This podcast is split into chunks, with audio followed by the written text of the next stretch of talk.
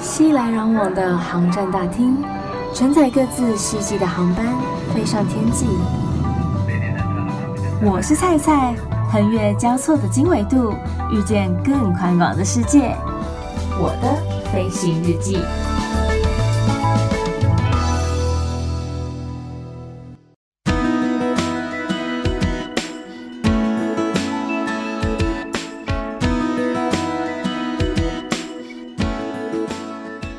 康博儿，欢迎收听我的飞行日记，我是空姐菜菜。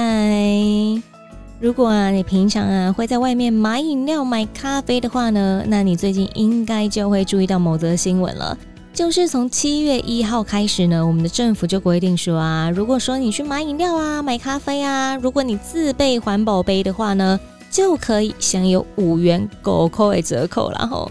在六月底的时候啊，才去美村路买延皮炎亚纶开的手摇饮料店的锅煮奶茶，然后我在旁边等候的时候呢，哎，还真巧哦，就被某间的那个新闻媒体给采访了这件事情啊，我绝对不会告诉大家是哪一家媒体的，因为我当时刚运动完，你知道吗？看起来超级狼狈的，就是头发也很乱啊，然后很湿这样子，所以我绝对不会告诉大家。可是这不是我讲这件事情的重点吼。之所以啊，为什么会有这样子一个政策出现呢？不外乎就是环保的问题嘛。环保署啊，十几年前他就曾经调查说，诶，全台湾呢一年大概就用掉了十五亿个的饮料杯。那相隔十年之后再调查，竟然发现说，我们现在一年大约耗尽了四十亿个一次性的这种饮料杯，重达了四点七万公吨啦。很明显的，你可以从它的数字上面来发现，说我们的用量是翻倍的给它暴增了。如果说啊，你平均一个杯子高度十五公分来计算的话呢，基本上呢，我们是可以堆叠出一百一十八万座一零一大楼。你要想想看，这样子的一个数量是多么的庞大，对于环境来说造成非常大的一个负担，对吗？你不要说，哎啊，它不是纸杯吗？纸杯不是可以回收吗？它不是纸类吗？可是像这种外带杯啊，或者说那种餐盒啊，因为它为了盛装这些液体、这些食物，所以呢，通常里面都会附有一层的那个塑胶薄膜，这就是造成环境危害的来源了。总之啊，像我自己本人啦，我是支持环保行为的。我自己出去买饮料啊，有时候我也会带环保杯，或者说我基本上我是不拿吸管的，我就会拿回家再喝，然后用那个可以重复使用的那种不锈钢的吸管这样子。可是这样子一个政策呢，当然也担心说店家会变相的给它涨价。不过其实现在有很多的国家都已经开始有这种环保意识，因为地球就只有一个嘛，是大家共同在使用的嘛。像在德国，一年呢消耗的杯数大概是二十八亿个。有业者啊，就短短两年之内，在全德国串联起超过七百五十家咖啡馆，推出这个 Recup 再利用的压金环保杯。然后这种环保杯啊，可以使用将近五百次的一个用量哦。要使用的时候呢，你就拿出两块欧元，两块欧元大约是台币六十到七十块左右，给这个店家，然后你就可以得到这个压金环保杯。当你想要在归还取回押金的时候，也非常的方便，只要下载他们官方的 APP，就可以找到附近的点，然后重复使用押金环保杯。它没有限定说你一定要还回去原本的店家哦，只要有配合的店家都可以来归还这个环保杯，然后取回你的押金这样子。就连像我们一般知道的德国很有名的啤酒节嘛。然后他也介绍过的圣诞市集嘛，会有非常多的摊贩呐，也都可以在他们这个市集里面的摊贩看到他们采用同样的方式来贩售他们的饮品，就是你去买一杯热红酒，然后他会用那个圣诞杯帮你盛装着嘛，你喝完之后，诶，你不想要这个杯子，你不想带回家的话呢，你就把它还回去，你就可以赎回你的押金了。在圣诞市集的这样的一个方式，我记得他们的押金大概是四块到五块押金左右，嗯，但是现在有没有在涨价，我就不确定了。但是差不多就是用这样的一个方式。可是除了德国之外，南韩的咖啡店呢、他们也在试行这种一次性用品这种押金制度，只要刷条码预付五到十块台币押金，就能够来使用了。那用完之后再回到咖啡店扫条码，就能够退回押金。希望用这样的方式来提高民众自带环保杯的意识。还有啊，像英国部分地区呢，也在他们英国政府计划效法这个德国实施容器押金退还制度，推动他们使用循环杯，让消费者呢在购买饮料的时候先支付容器的押金，在饮用完毕之后将空罐瓶投入机器里面，然后来回收，就可以来取回押金。其实啊，像德国啊、南韩啊、英国啊这些国家的这些做法呢，都是为了能够减少一次性用品造成的垃圾问题了。因为台湾其实像现在啦，目前为止哦，其实也不止台湾，反正就是还是有很多的地方，仍然有许多的国家使用一次性的餐具，就是那种免洗餐具。感觉疫情之后，我们可以来参考一下这种押金制的半强迫性的诱导方式。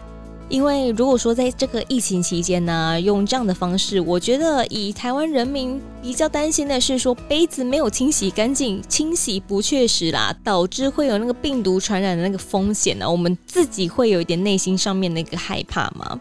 所以台湾政府也不妨考虑一下用这样押金制的方式哦。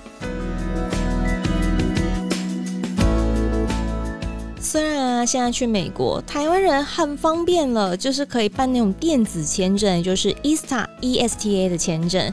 可是啊，像我们机组员啊，是因公入境，我们不是去玩的，我们是因为工作去的，而且可能就待个几天这样子而已。所以我们必须要办那种五年效期的纸本签证。那意思就是说，你满五年就得重新再办一次。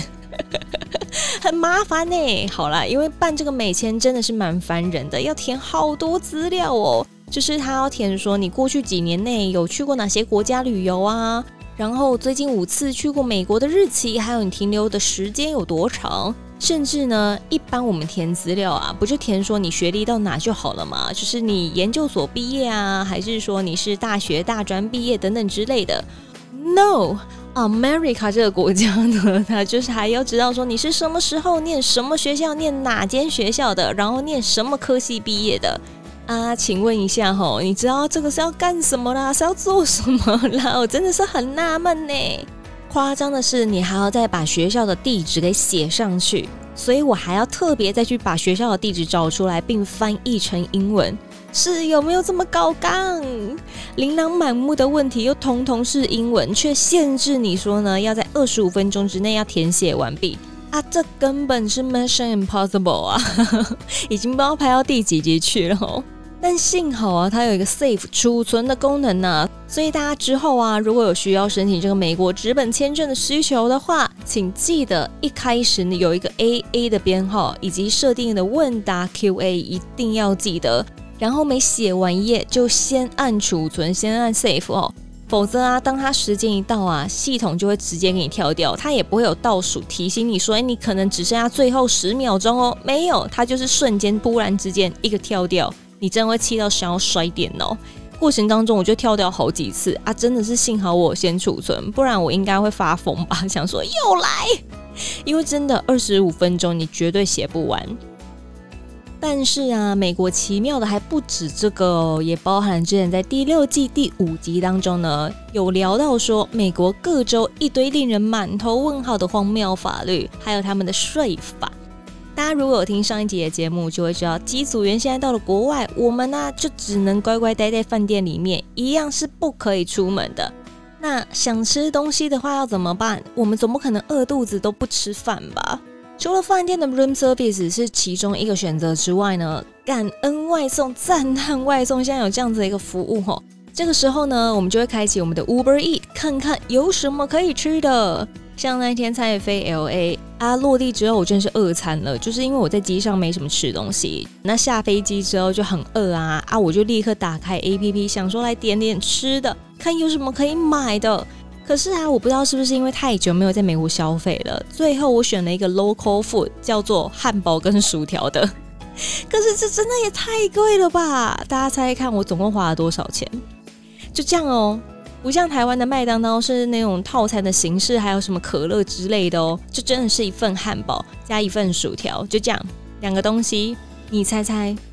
总共 total 花掉了我十九点五元的美金，这只是单纯的食物费用哦。等一下哦，我还没讲完，再加上四点九九元美金的税金和费用，还有零点四九元的外送费，以及零点四九元的加州职业驾驶奖励，还有零点四五元的临时燃油附加费，总计是二十五点零二元美金。换成台币呢，总共是七百六十五元台币，还要再加上一笔国外刷卡的手续费。哎、欸。这一餐也太贵了吧！而且你看哦，就是这些额外加上去的，到底跟我有什么关系啊？就是什么加州职业驾驶奖励，这是什么？这不是应该是 Uber E 公司要给他的东西吗？怎么会算在我头上啊？然后还有什么临时燃油附加费，这又是什么鬼？就是我看到这个费用明细的时候，真的是有被吓到哎、然后偏偏就是我碰到一个好像有点搞不太清楚状况的外送员。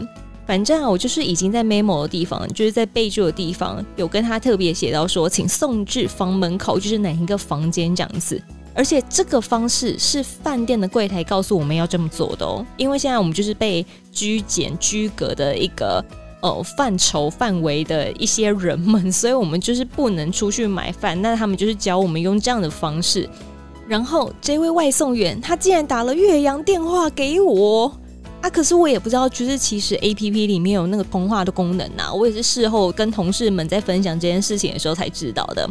Anyway，反正就是因为我要吃饭嘛，所以我就接了他的电话。他一开始就先打电话来问我说我人在哪里，然后进电梯之后呢，又打来跟我说，哎，我进电梯喽。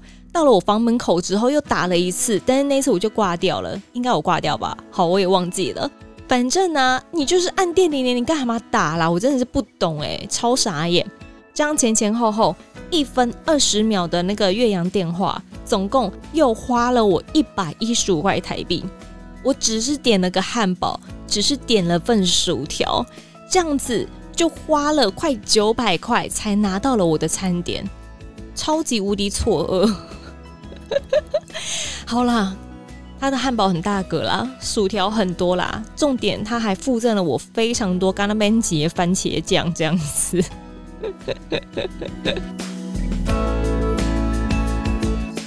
可是 Uber E 到了澳洲就贴心多了。好，这件事情是这样的，反正过没一阵子啊，我就又飞了一趟长班，就是飞到了澳洲，是不是要感谢一下这个外送平台的发明？好。结果啊，他们竟然有双享方案的试用服务。那试用的期间长达两个礼拜时间，反正我又不会在那边待那么久，对不对？不用白不用嘛。我只要订单啊，就是单笔的订单金额有满二十元澳币的话，就可以享有这个免外送费的优惠。所以一次就给他订个两餐，绝对就超过这二十元澳币的限制啊。只是啊，就是你在最后就是记得要在这两周之内取消订阅这个双享方案，不然就会被扣款。虽然同样是同一个 APP，但是每一个国家它常常都会碰到一些不同的优惠方案。所以如果说大家之后要出国玩，想要使用这样子一个东西，真的不想出去买的话呢，订餐以前呢，不妨先看一下 APP 的资讯，或者说上网爬一下文，其实都会有一些人的分享，这样子省个一点点也是一点点，少个几十块，你回台湾就又可以买杯真奶了。然后这一集啊，是这一季的最后一集，前面几集你都听完了吗？又然后呢，在上一集蔡就有提到说，七月份会有一些小活动嘛，嘿丢，因为蔡是七月份生日的小孩，独乐乐不如众乐乐嘛吼，所以这一集呢，就来送个小礼物吧。那这一集的问题呢，就是。现在有许多的国家开始有了环保的意识，所以像是德国啊、南韩啊、英国啊等国家开始使用什么样的方式来试图减低一次性用品的用量？好，这个问题我在节目一开头的时候应该就有提到了。A 选项是押金环保容器，B 选项是以物易物来交换，C 是 ignore 忽视这样子的环保问题。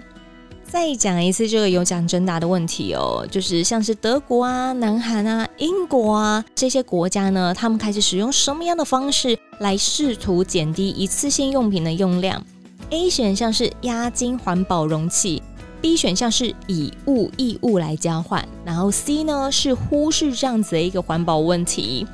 如果说啊你不知道答案的，麻烦你再从这一集的最前头开始听起，答案就在节目当中。如果晓得答案要来参加有奖征答的活动的话呢，请上脸书粉丝专页，请你搜寻“我是菜菜”，欢迎登机。我是菜菜，欢迎登机。然后要完成三个步骤哦。第一个步骤呢是要按赞粉丝专页，也就是我是菜菜，欢迎登机这个粉丝专业。然后第二个步骤呢，请你留言点下正确的答案。第三个步骤就是 take 一位你自己最想要跟他分享这个活动的好朋友。就这三个步骤，再讲一次哦。